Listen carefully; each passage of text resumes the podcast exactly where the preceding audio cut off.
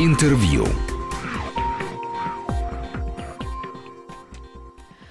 Микрофона Наталья Мамедова, и я приветствую гостя нашей студии. С нами Антон Кульбачевский, руководитель Департамента природопользования и охраны окружающей среды города Москвы. Антон Олегович, добрый день. Добрый день. Ну, гость у нас сегодня очень интересный, и тема понятна. И качество воздуха в столице, и экология нашего города, и мероприятия по ее улучшению. Вообще, Москва – это город для людей с крепким здоровьем, я вот так считаю, потому что качество столичного воздуха, как говорят, оставляет желать. Но э, вот многим и многим э, знакомо такое состояние резкой перемены в ощущениях при дыхании при возвращении из отпуска сами, наверное, знаете, да, провел две недели в горах или на море, и вот приехал, носом улавливаешь загрязнение. Но я далека от упреков, я знаю прекрасно, что такое мегаполис. Очень трудно сделать столичный воздух, знаете, таким хрустально-горным.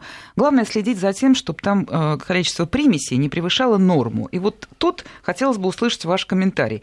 Как с этим работает э, департамент? Как контролируем? Что делаем? Ну, Колоссальная работа проделана за последние 7 лет. Я считаю, что мы достигли уже таких серьезных успехов э, с точки зрения очищения атмосферного воздуха, уменьшения количества вредных выбросов. Мы до сих пор констатируем факт, что главным загрязнителем является автотранспорт, 90%. Приходится на его долю, 10% это предприятия, которые остались на территории города, и многие из них сейчас находятся в стадии реконструкции что не может не радовать. И, в принципе, количество выбросов вредных от предприятий, допустим, если взять запах сероводорода, это московский НПЗ. Вот вы сами это начали. Вот ну, честное здесь, слово, здесь, сейчас москвичи нас закидают сообщениями. Здесь вопрос в любом случае. Он присутствует, поэтому скрывать нечего на самом деле. Московский НПЗ на реконструкции, Курьяновские, Люберецкие очистные сооружения на реконструкции. Если взять динамику, допустим, тех же самых жалоб и превышений, если сравнить с 2010 годом, то в 2017 году жалоб на превышение по сероводороду, ну, где-то, наверное, в десятки раз меньше, чем взять 2010 год. И районы такие, как Жулебина, Капотня, Марина, они уже живут совершенно в других реалиях. То есть запах иногда появляется неприятный в данный момент, но это уже только в период неблагоприятных метеоусловий. Раньше э, вот эти вот, скажем так, э, неприятные запахи будоражили носы жителей практически на протяжении всего года. Да, То есть сейчас было. мы уже четко понимаем о том, что мы активно эту проблему решаем. А как вы реагируете? Ну, допустим, кому-то, может, даже и показалось, но все-таки сообщение пришло, сигнал вот о том, что есть такой запах. Какова схема? Как реагируют? На, на такие жалобы, на такие вот просьбы проверить? Во-первых, если говорить о нормативе по сероводороду, то у нас все нормативы. Наверное, сам, самое опасное такое прописная истина, самые опасные вещества, которые не пахнут. Мы их контролируем при помощи наших стационарных станций. У нас есть передвижная лаборатория, передвижная машина, которая в зависимости от задачи, если, допустим, мы где-то хотим померить вблизи какого-то предприятия, либо еще выявить какой-то источник, то эта машина, она может в круглосуточном режиме под задачу какую-то осуществлять э, контроль воздуха, делать замеры в той или иной точке. А, но самое главное, если мы говорим сейчас уже опять же про сероводород, то вот сам по себе норматив, он рассчитан на а, определение запаха. То есть вот запахло в воздухе сероводородом, вот считается, что норматив превышен. А, для того, чтобы нанести вред здоровью, он должен быть превышен максимум где-то, наверное, в 300 раз. Да? Вот если будет такая концентрация. А у нас в среднем какие превышения были? А у нас в среднем, ну, там полтора раза, около двух. Ну, то есть для нас, для экологов, в том числе и для э, Роспотребнадзора, это незначительное превышение на здоровье никак не влияет. Еще раз говорю, более вредными веществами являются те, которые не пахнут. Антон Олегович, вот вы сами заговорили о том, что люди жалуются и так далее. Давайте вот сейчас назовем, куда надо жаловаться так, чтобы действительно информация дошла до московской администрации, до вашего департамента, до ваших коллег. А какие телефоны, если звонить, какие сайты, если писать, и как, собственно, проконтролировать, отработана жалоба чиновниками или нет? Ну, у нас есть портал э, общий, общегородской, это все семерки основном. Наша горячая линия сейчас замкнута тоже на этот портал. Если туда поступает жалоба по экологии, то автоматически этот сигнал поступает к нам. А дальше уже он ну, ре- реализуется, да, то есть мы проводим проверку и, естественно, в течение месяца обязаны жителям ответить, а, было ли превышение, не было ли превышений, в связи с чем это превышение было вызвано, кто нарушитель, как он наказан. То есть вот эту информацию мы представляем. Угу. Вы говорили о причинах, почему в Москве воздух далек от совершенства его качества. Это мегаполис, я думаю, что такая проблема существует в любом крупном городе-миллионнике, но все, в общем-то, говорят одно и то же. Главная проблема – это транспорт. Вот каковы требования сейчас в нашем городе к транспорту, к эко-классу транспорта, и как эта тема будет развиваться? Ну, эти требования, они установлены техрегламентами на уровне Российской Федерации. У нас есть э, требования к двигателям внутреннего сгорания – то сейчас уже, допустим, дизельные двигатели есть стандарта Евро-6, а, бензиновые Евро-5, ну и есть требования к топливу. Вот по топливу мы, опережая всю Российскую Федерацию, еще два года назад перешли на запрет реализации на московских АЗС топлива ниже класса Евро-5. То есть в этом смысле мы, наверное, опережаем. А контроль, контроль действительно действенный? Да, контроль действенный. То есть есть у нас в том числе и жалобы на горячую линию, когда автолюбители, допустим, заправляются на АЗС и чувствуют, что угу. автомобиль начинает себя как-то не так вести, ну, как говорят в простонародье, чихать двигатель, да, начинает да. чуть-чуть задыхаться, с перебоями работать. Вот такие звонки раздаются, и мы совместно с прокуратурой проводим проверочные мероприятия, делаем в том числе контрольные закупки для того, чтобы определить, какое же топливо э, на данный АЗС реализуется. Есть случаи, когда э, реализуется топливо, не соответствующее экологическому классу. В этом случае мы штрафуем, скажем так, предприятие. Но надо сказать, что в Москве это в основном сетевые компании, то есть частных АЗС довольно-таки мало. И сетевики, э, там такие как Лукойл, Газпром нефть, это не реклама, это просто реалии жизни. Татнефть, у них есть свои внутренние службы, которые в том числе контролируют качество на АЗС и зачастую они перепроверяют данные у нас в Мосэкомониторинге. Поэтому у нас ну, такой, ну скажем ну, да. так, серьезный контроль идет, и нарушений с каждым годом все меньше и меньше. Но вы, как эколог, ждете то, того светлого времени, когда в Москве только электротранспорт будет находиться?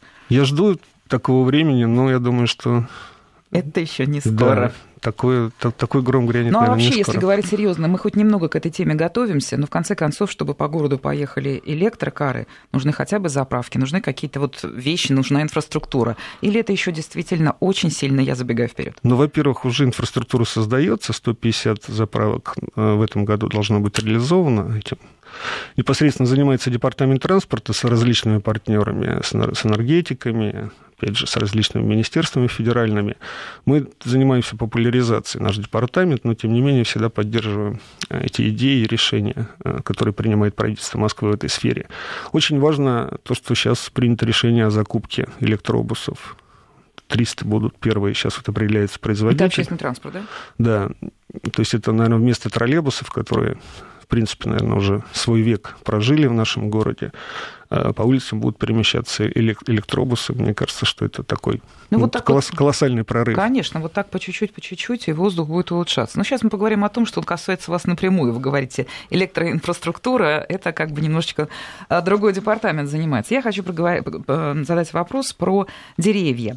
Смотрите, э, у нас есть обратная связь. Пожалуйста, если вы хотите задать вопрос нашему гостю, пользуйтесь смс-порталом 5533, первое слово «Вести» вашего сообщения, и WhatsApp WhatsApp, Viber, телефоны, напоминаю, 903 170 63 63.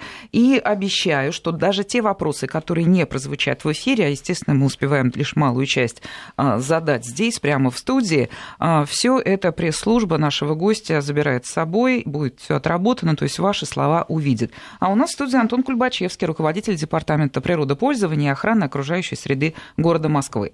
Вот город Москва за последние несколько месяцев теплых, ну, просто озеленился появился. Может быть, кто-то и критикует. В интернете много разных мнений. Но вот я, например, принадлежу к тем людям, которые аплодируют. Мне очень нравится, что в Москве стало намного больше деревьев. Это какая-то такая акция, да, есть «Миллион деревьев» называется. Расскажите о ней, ну и, конечно, о планах. Что дальше-то будет по ну, этой у нас, теме? У нас несколько программ по озеленению города. Наверное, самая главная программа, которую москвичи так, может быть, не совсем про нее знают, не совсем она такая популярная, но действенная. Это компенсационная программа компенсационного озеленения, когда мы высаживаем зеленые насаждения взамен утраченных, в основном как бы в период строительства. А, ну, это на автомате. А в каких пропорциях? Сколько вырубили, сколько это, потеряли? Это на, на автомате происходит, то есть где-то, допустим, идет стройка в этом же районе, то есть мы изъяли зеленые насаждения, это э, метры газона квадратные uh-huh. и деревья, и кустарники, количественные показатели. В этом же районе мы подбираем места и высаживаем эти зеленые насаждения. Деревья, как правило, в два раза больше, и кустарники тоже в два раза больше. А если можно чуть подробнее, как вы выбираете деревья? В Москва такой город экстремальный, далеко не каждое дерево выживет здесь. У вас все это как-то изучается? Ну, конечно, у нас отработан уже районированный, скажем так, перечень э, посадочного материала. То есть это в основном, конечно, деревья, которые уже хорошо зарекомендовали себя в московском э, озеленении, обладают неплохой приживаемостью и хорошими качествами. Но с экологической точки зрения обширная биомасса, потребление. В целом по городу единый параметр? Газа, Или газа. по вот округам могут быть разные? Там, не знаю, на севере одни деревья приживаются, на юге другие. Я бы сказал, не по округам, а все-таки по местам высадки. Около вылетных магистралей, около автомагистралей высаживаются в основном липы, э, клё, э, липы и тополя. Они, они, там, все стерпят. они там очень неплохо да, приживаются и хорошо работают. Если уже ближе к дворам, там уже могут и фруктовые деревья высаживаться, могут хвойные. Хвойники вот, вблизи автотрасс практически в Москве не выживают, потому что очень серьезная антропогенная нагрузка.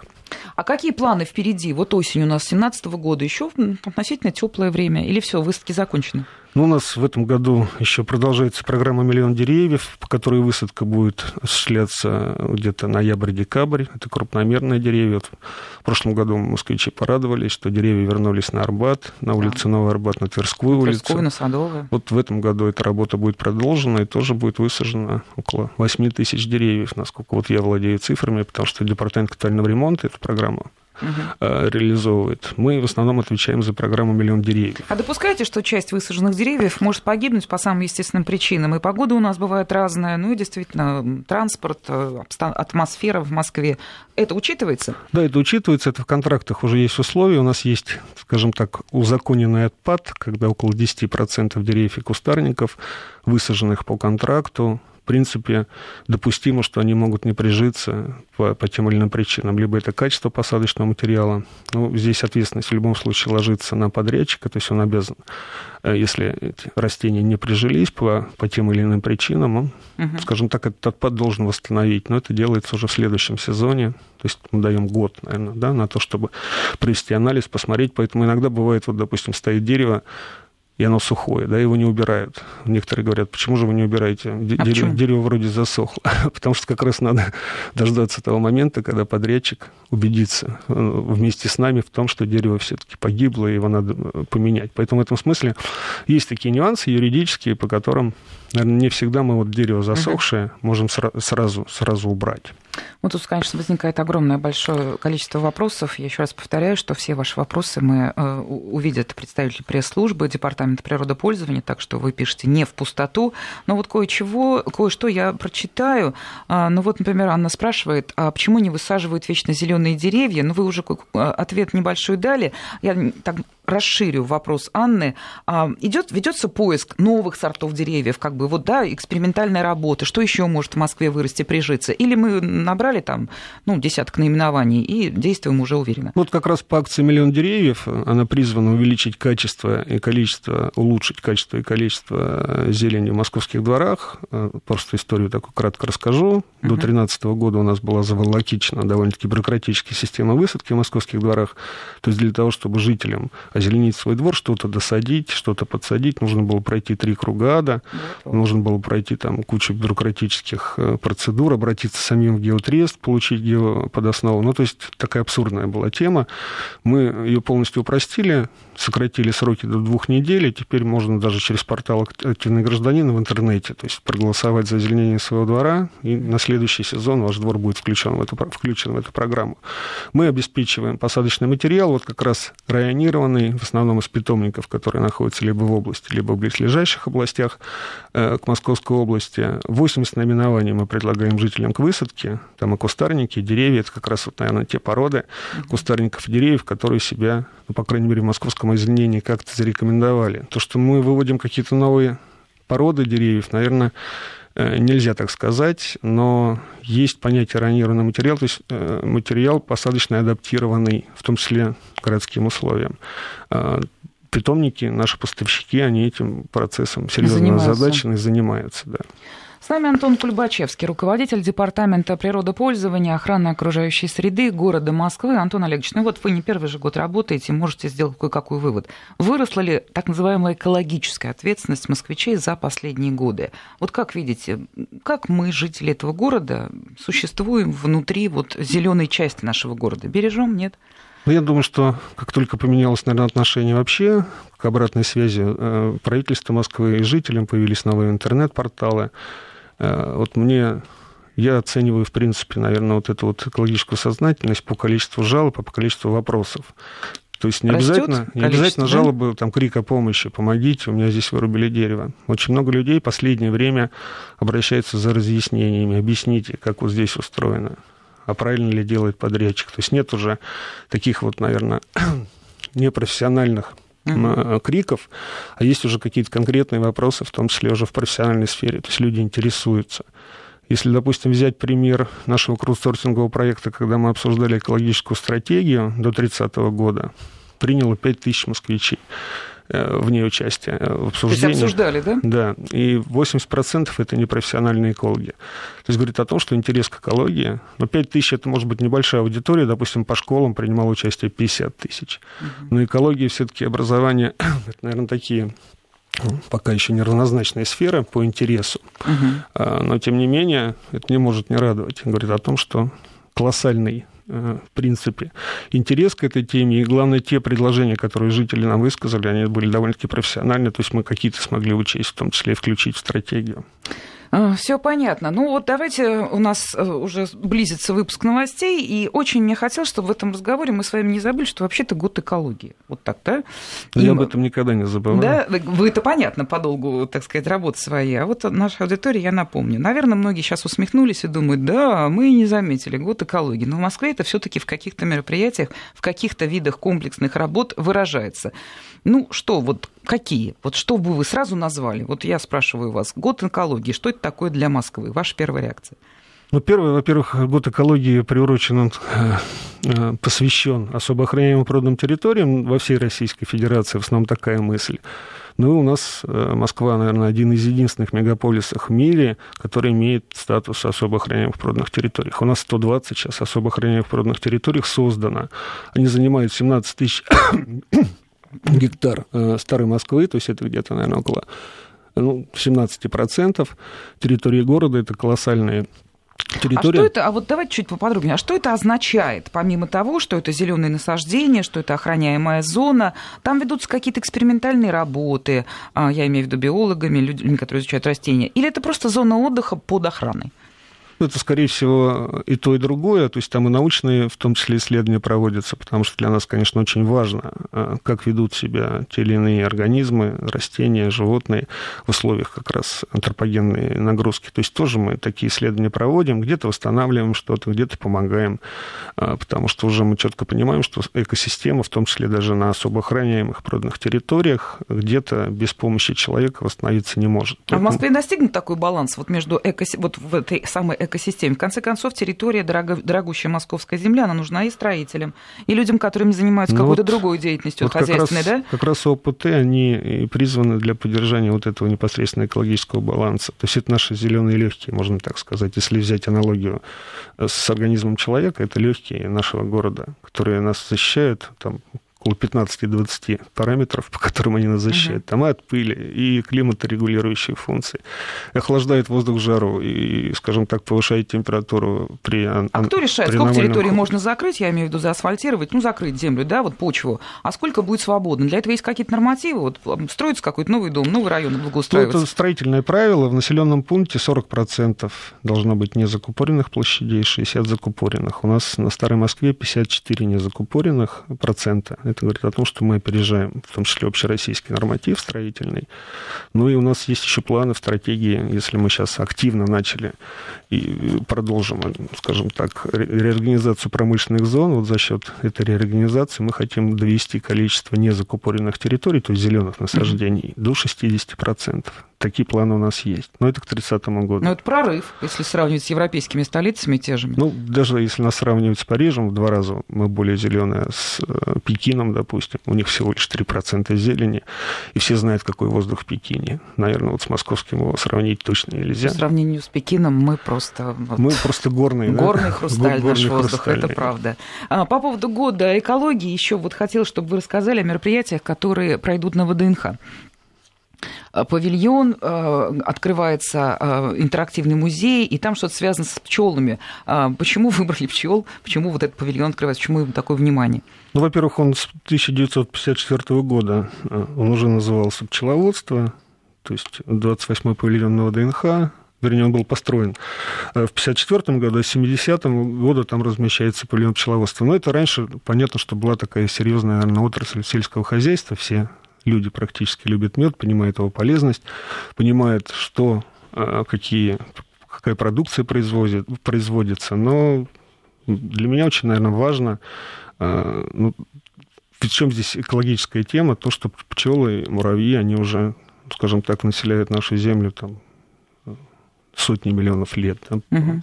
появились и довольно-таки древние такие обитатели Земли, поэтому вот их уклад жизни скажем так, он очень интересен, на мой взгляд. Достоин том, изучения, да, это точно. Да, в том числе и для подрастающего поколения уже очень городские жители. А особенно. что, прям такой большой музей запланирован в этом в павильоне пчеловодства? Ну, там будет, скажем так, устройство улья, будет интерактивный улей, то есть натуральный улей, под, за стекло можно будет посмотреть, как пчелы живут, что ну, они детям, делают. конечно, прежде всего интересно. Да. Да. Ну и потом дети просто ну, теряют связь с природой, и зачастую уже не хватает знаний, в том числе и о пчелах, о меде. У нас колоссальная проблема сейчас с пчеловодством в стране. Да. То, есть в связи с тем, что наступает цивилизация, урбанизация. Пчелы, как вы знаете, очень не любят, допустим, излучение от мобильных телефонов. То есть там, где появляются мобильные телефоны, насекомые, как правило, эти места покидают. Поэтому мы теряем очень серьезно поголовье, скажем так, ульев. А породы начинают смешиваться. То есть к нам попадают, наверное, более худшие породы. Э, вот в этом смысле и меда становится меньше. Поэтому здесь я бы хотел эту проблему как-то в том числе на московском уровне поднять, чтобы был такой центр, где люди могли получить ответы на все вопросы. То есть этот музей в павильоне пчеловодства открывается когда? 7 октября мы открываем этот музей. Он у нас будет являться одним из наших экоцентров, ну, посвящена, посвящена экспозиции только вот пчелам и меду. Ну, там нас... как-то так закрыто все открывается, или вы москвичей приглашаете? И москвичей, конечно, приглашаем. Еще раз говорю, что там будет живой улей, то есть пчелы будут опылять растения, цветы, которые сейчас около миллиона, вот как раз в рамках проекта а, благоустройство ВДНХ будет высажено, там будет очень много цветов. И, конечно, насекомые в любом случае понадобятся для того, чтобы опылять эти цветы. Ну, у нас уже буквально через 30 секунд э, выпуск новостей очередной начнется. Я хочу благодарить всех, кто очень много прислал сообщений и вопросов. Они, кстати, самые разные, там вплоть до того, что дубы нужны в дубках Тимирязевской академии, и там как растут шампиньоны в городе, и масса вопросов критического содержания. Еще раз хочу сказать, что все это э, будет, весь этот материал мы отдадим в пресс-службу Департамента природопользования, и все, о чем вы пишете, спрашиваете, предлагаете, все это станет известно. А у нас в студии Антон Кульбачевский, руководитель руководитель Департамента природопользования Москвы. 13 часов 34 минуты в Москве. Мы продолжаем эфир Вести ФМ э, и продолжаем интервью с нашим гостем. С нами Антон Кульбачевский, руководитель Департамента природопользования и охраны окружающей среды города Москвы. Вы присылаете большое количество вопросов и комментариев, и просьб. Продолжайте это делать. Напоминаю, координаты 5533. Первое слово «Вести» вашего послания – это смс-портал. И телефон для того, чтобы воспользоваться приложением WhatsApp, Viber 903 170 63 63. Мы представители пресс-службы, которые сопровождают нашего гостя, пообещали, что все эти материалы, которые пришли от нашей аудитории, э, будут внимательно рассмотрены и проанализированы. Ну, кое-что прочитаем прямо сейчас. И вот для примера. Пишет наш слушатель. Газоны перед домом не ограждены, э, не ограждены. Грунт смывается дождем прямо на тротуару подъезда. От этого вечная грязь. Не могу добиться, чтобы исправили. Куда обращаться, кроме портала «Наш город» и электронной приемной правительства Москвы? Ну, ответим этому человеку и на этом примере повторим Какая существует связь между горожанами и Департаментом природопользования? Куда сообщать обо всем том, что мы видим вот вокруг, если мы хотим сообщить? Ну, я уже называл это многоканальный телефон, линия все семерки. Мы сразу, есть раздел экология, сразу получаем в режиме реального времени это сообщение и начинаем на него скажем так, реагировать. Есть сайт нашего департамента, правильно вы сказали, портал «Наш город», наверное, самый действенный портал, на котором в течение 8... А вы мониторите все абсолютно, да, вот эти все, если, все ресурсы? Если что-то касается нас, допустим, нашей экологической темы, либо вырубка незаконных деревьев, либо порча газона, угу. либо реагенты, допустим, сыпят не там, где это нужно, угу. тогда мы на автомате получаем это сообщение и начинаем его отрабатывать, в том числе уже готовим ответ жителям. Э, в этом смысле, если мы сейчас говорим о газоне, который размывается, который не огорожен, это прежде всего надо э, понять, кто балансодержатель данной территории. Скорее всего, это либо ГБУ жилищник. А это в любом случае нарушение? Ну, там надо разбираться и смотреть. Может быть, технология нарушена. Скорее всего, может быть, и не нарушение, но какие-то меры надо принимать в любом случае. Либо повысить бордюр. Это не так сложно сделать, в принципе. А балансодержателя есть для этого деньги на текущий, в том числе ремонт, скажем так, угу. того имущества, которое у него находится на балансе. В этом смысле, э, то есть можно добиться, если вы не знаете, кто балансодержатель, можно обратиться в управу, узнать об этом, просто пожаловаться в управу, управа уже переправит ваши, э, скажем так, жалобы непосредственно балансодержателю. Потому что в разных случаях по-разному. Есть дома, допустим, где ТСЖ, ну да, там другая всем история. руководит. Есть там, где городские организации. Вы знаете, вот такой комплекс вопросов я, наверное, объединю. Он в любом случае касается деревьев. Кто-то жалуется на то, что деревья высадили, кто-то вырубил, восстановить невозможно. Кто-то задает простой вопрос, как э, обрезать ветки деревьев, которые мешают, и просто вот на тротуарах глаза у меня в дворе такая же есть проблема. Э, как э, повлиять на то, на решение, которое принимается, какие деревья высаживаются, какие сохраняются и так далее. Вот я говорю, я объединяю, люди интересуются. Саму практику, вот расскажите нам, как это делается? Кто принимает решение? Вот район, да, его э, принято решение озеленить.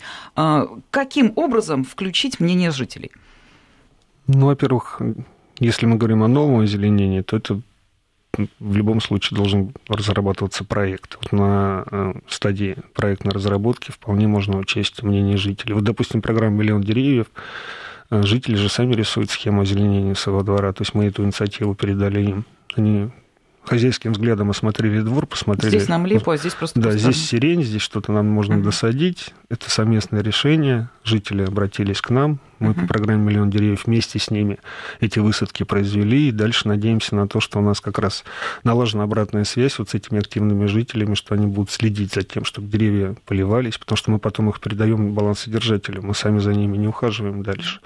И здесь уже требуют, скажем так, от управляющей компании либо от балансодержателя надлежащего ухода. На, на наш взгляд, вот эту инициативу мы как раз и пробуждаем наших граждан. А как решить вопрос? Часть жителей говорит, вырубите вот эти деревья, они нам мешают, там, я не знаю, закрывают вид из окна или или еще что-то, а часть говорят, нет, оставьте, нам нужна зелень. Конфликт есть, согласен, особенно если мы сейчас вот тоже, когда активно реновацией занимались, все пятиэтажки практически уже, скажем так, зеленое насаждение уже выше этих домов, и там инсоляция, конечно, совершенно ужасная. Есть проблемы на первых этажах и с грибком, и с влажностью. Солнца мало. Определенное солнца мало, поэтому многие жители, вот в основном, в том числе вот э, хрущевок, ратовали за то, чтобы именно около подъездов у них деревья удаляли. Но здесь вот идет такой вечный конфликт между жителями первых этажей и последних этажей. Те, кто живут повыше, кому деревья не мешают, они против. Вырубки их устраивают, что дерево растет под подъездом, а жители первых, вторых, третьих этажей, где практически из-за деревьев доступ солнечного света отсутствует, они, конечно, как правило, всегда выступают за удаление этих деревьев. Вот здесь вот этот конфликт, я уже 7 лет его наблюдаю, здесь надо очень тонко к этим вопросам подходить, потому что, как правило, всегда есть кто-то за и кто-то против. И здесь надо как-то учитывать мнение, наверное, всех. Но есть санитарная, санитарные нормы по инсоляции. Э, можно вызвать нашего инспектора, можно пригласить инспектора Роспотребнадзора, который составит акт о том, что в вашем жилище из-за деревьев скажем так, не достаточная освещенность, она меньше норматива, и после этого выдается предписание тому же самому балансодержателю либо на обрезку э, дерева, ну, то есть угу. для того, чтобы обрезать какие-то ветки, допустим, которые мешают, либо на удаление этого дерева. Угу. Ну, допустим, в детских садах, в школах мы активно за этим наблюдаем, и там 5 э, метров от отмостки вообще, в принципе, деревья сажать нельзя, можно высаживать только кустарники. Но еще есть различные, э, есть коммуникации, да, то есть есть много требований, которые ограничивают высадку, я бы так сказал. Я поняла. Ну, вот так вот вам прочитаю, чтобы вы улыбнулись. Я из Казани. Иван, у нас на рынке жгут ночью коробки картонные. Куда писать, звонить, быть в колокола? Иван, вам звонить в администрацию города Казани. А у нас сейчас в гостях руководитель департамента природопользования Москвы. Но вопрос по Москве тоже есть. В Москве есть парки, прекрасные, ухоженные, замечательные парки, и там есть мангальные зоны. Вот вы за или против? Там, где зажигают огонь, и это вроде бы разрешено. Очень многие жители беспокоятся, и здесь поступили вопросы. Опасно. Ну, во-первых, наверное, для того, чтобы если какой-то процесс нельзя предотвратить, его нужно возглавить, возглавить. да, есть такая шуточная форма, а, но тем не менее в ней есть доля правды. Э, наверное, вот э, у нас всегда есть спрос на разведение огня на наших озелененных территориях, не только в парках э, культуры и отдыха, но и на ОПТ. В том числе, как только вот начинается май месяц, вот эти вот паловые травы, да, начинают возгораться. То есть это проблема. Мы долго над этим думали. В 2015 году мэр э, дал поручение нам изменить законодательство. Мы ввели ответственность за разведение огня, в том числе не только костра, но и приготовление пищи в неотведенных для этого местах, потому что зачастую приходишь, допустим, лесной пожар, сгорел гектар леса, а в центре стоит мангал, да, то есть понятно, что началось все на самом деле с пикника, вот этот вот пожар возник из-за мангала. Поэтому мы определили требования к специальным к этим местам и запретили полностью разведение э, любого огня и приготовление пищи на углях вне специально отведенных мест. Ну, и это повело за собой создание непосредственно условий для того, чтобы там хотя бы какое-то количество этих мест было нормально оборудовано, создано. То есть вы все-таки за то, чтобы хотя бы какое-то количество таких мест было? Ну, потому что есть спрос. И вот на этот спрос нельзя не реагировать в любом случае. Я с вами согласна. Зачем запрещать там, где в конце концов можно просто немножечко... Почему нельзя людям показать цивилизованный путь и сказать, да, да, что, ребят, вот здесь у вас урна, да, здесь у вас антивандальная мебель, там, да, здесь вот песочек для того, чтобы, не дай бог, если что-то загорится, огнетушитель, вода, ну... Вот вы считаете, что все люди именно этим будут заниматься. Антон Олегович, если бы вы видели, какое количество сообщений приходит о том, что люди выбрасывают мусор из окна своей квартиры, вот только что пришло от Максима, живу на 12-м, выбрасывают соседи сверху. То есть вы понимаете, ну, да? Я думаю, вот одно только думаю, Максим, конечно, замечает многое, но я, я к чему говорю? Если все жители Москвы начнут выбрасывать из окон мусор, тогда, наверное, будет какая-то катастрофа. Сейчас пока это ну, не так бросается в глаза. Это очень обидно, когда э, и так-то живем в очень большом городе, густонаселенном, конечно. А, на одну секундочку э, прерву э, наше с вами интервью, буквально срочное, срочное сообщение ТАСС с пометкой «Молния». Владимир Путин принял отставку губернатора Нижегородской области Шансова и назначил в Рио главы региона Глеба Никитина, сообщает пресс-служба Кремля. Подробности в ближайшем выпуске новостей. А мы мы возвращаемся к, тем, к той теме, которую обсуждаем. Я напомню, у нас в студии Антон Кульбачевский, руководитель Департамента природопользования и охраны окружающей среды города Москвы. 5533, первое слово «Вести» — это для ваших сообщений на СМС-портал и, пожалуйста, приложение WhatsApp, Viber э, по телефону 903 170 63 63. Не так много времени у нас осталось, а все таки надо, наверное, рассказать о конкурсе да, на соискание премии в области охраны окружающей окружающей среды и по благоустройству природных территорий. Ну, вот у нас буквально 10 секунд до погодной вставки, наверное, не следует и начинать, тем более, что... Эм... Единственное, может быть, за 10 секунд скажу, что это два разных конкурса. Вот Но... давайте вот пока остановимся на этом, да, сразу после небольшой паузы на погоду и региональный блок новостей вы начнете говорить об этой теме. Спасибо.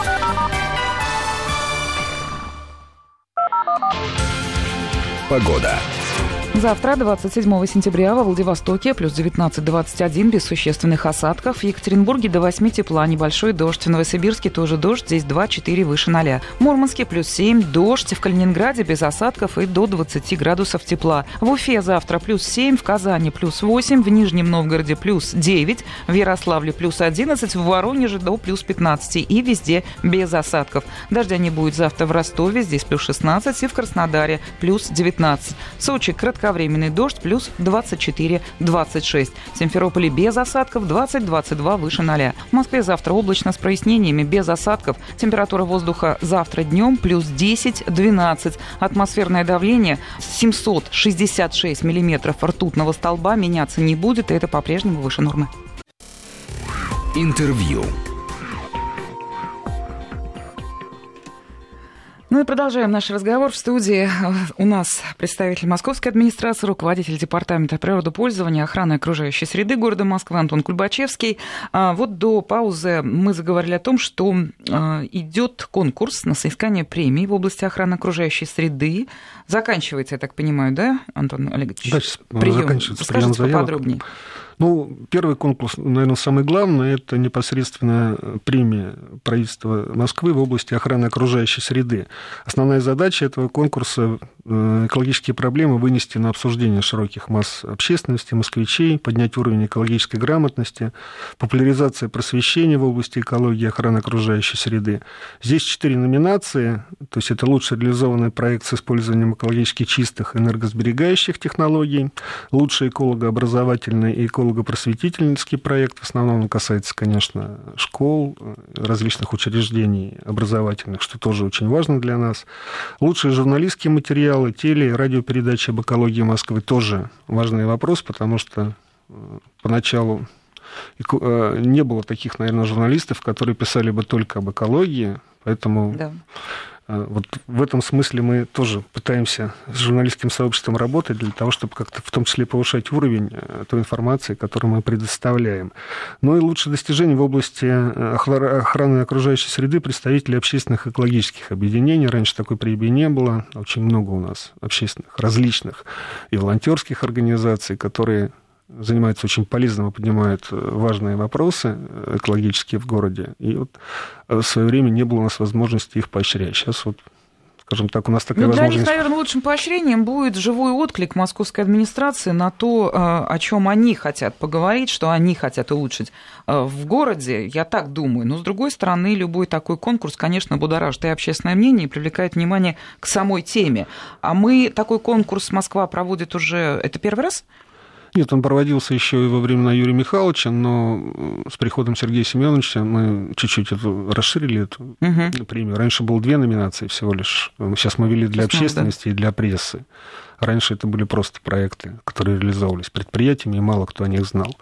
Ну, вот в этом смысле, мне кажется, премия расширилась, и количество участников тоже э, выросло. Интерес к экологии при помощи, опять же, этой премии, она престижная, э, люди за нее борются. А она в чем выражается? В денежном выражении? Ну, денежная, да. То есть за первое место 200 тысяч рублей, за второе место 100 тысяч рублей. Ну и памятный знак, такая статуэтка. Мы ее разработали, опять же, проводили конкурс. Угу. Жители нам предлагали ее форму вот мы выбрали дерево такое, ну, которое распускается, потому что в Москве это очень, для Москвы это очень важно.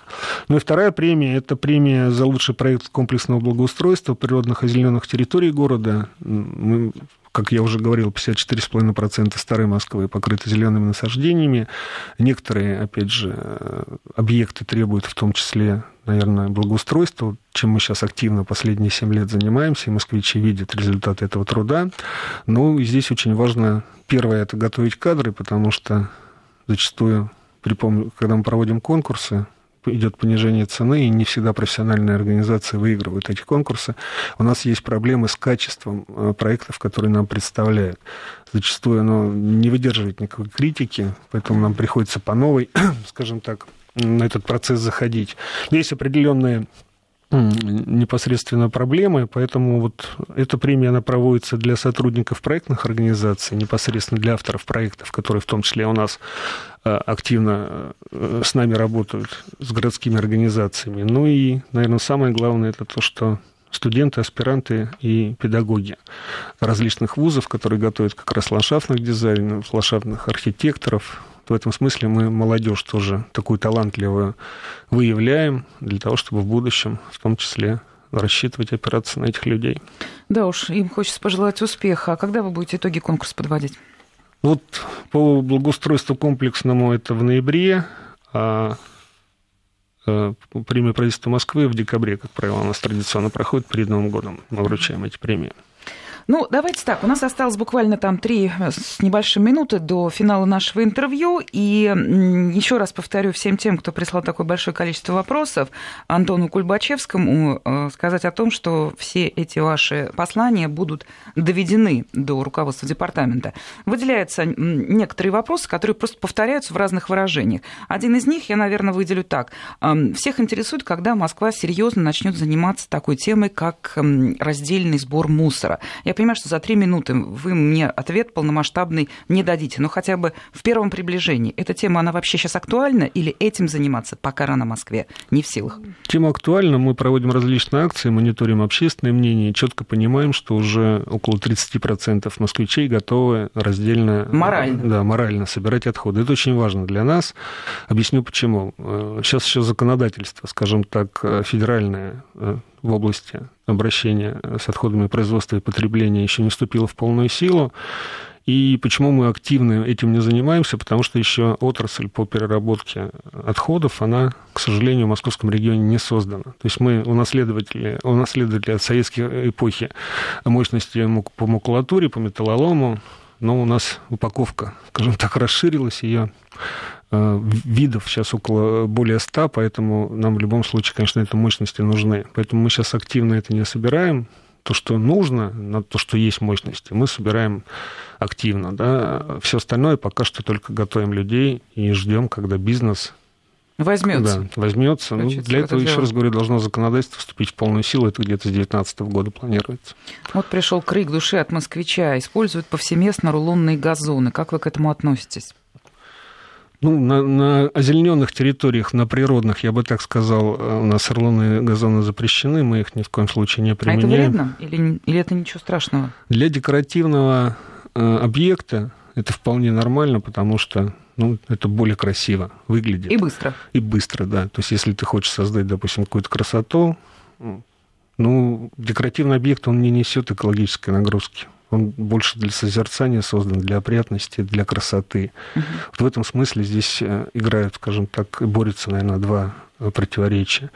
Если мы берем АУПТ или берем какие-то серьезные природные объекты, там, конечно, уже рулонный газон мы раскатывать не будем. Но, во-первых, это и нецелесообразно, и дорого, и никакого смысла в этом нет.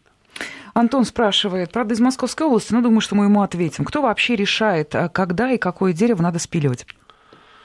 Ну, прежде всего, решение принимает наш инспектор, инспектор нашего департамента, может балансодержатель, создав комиссию, пригласив специалистов.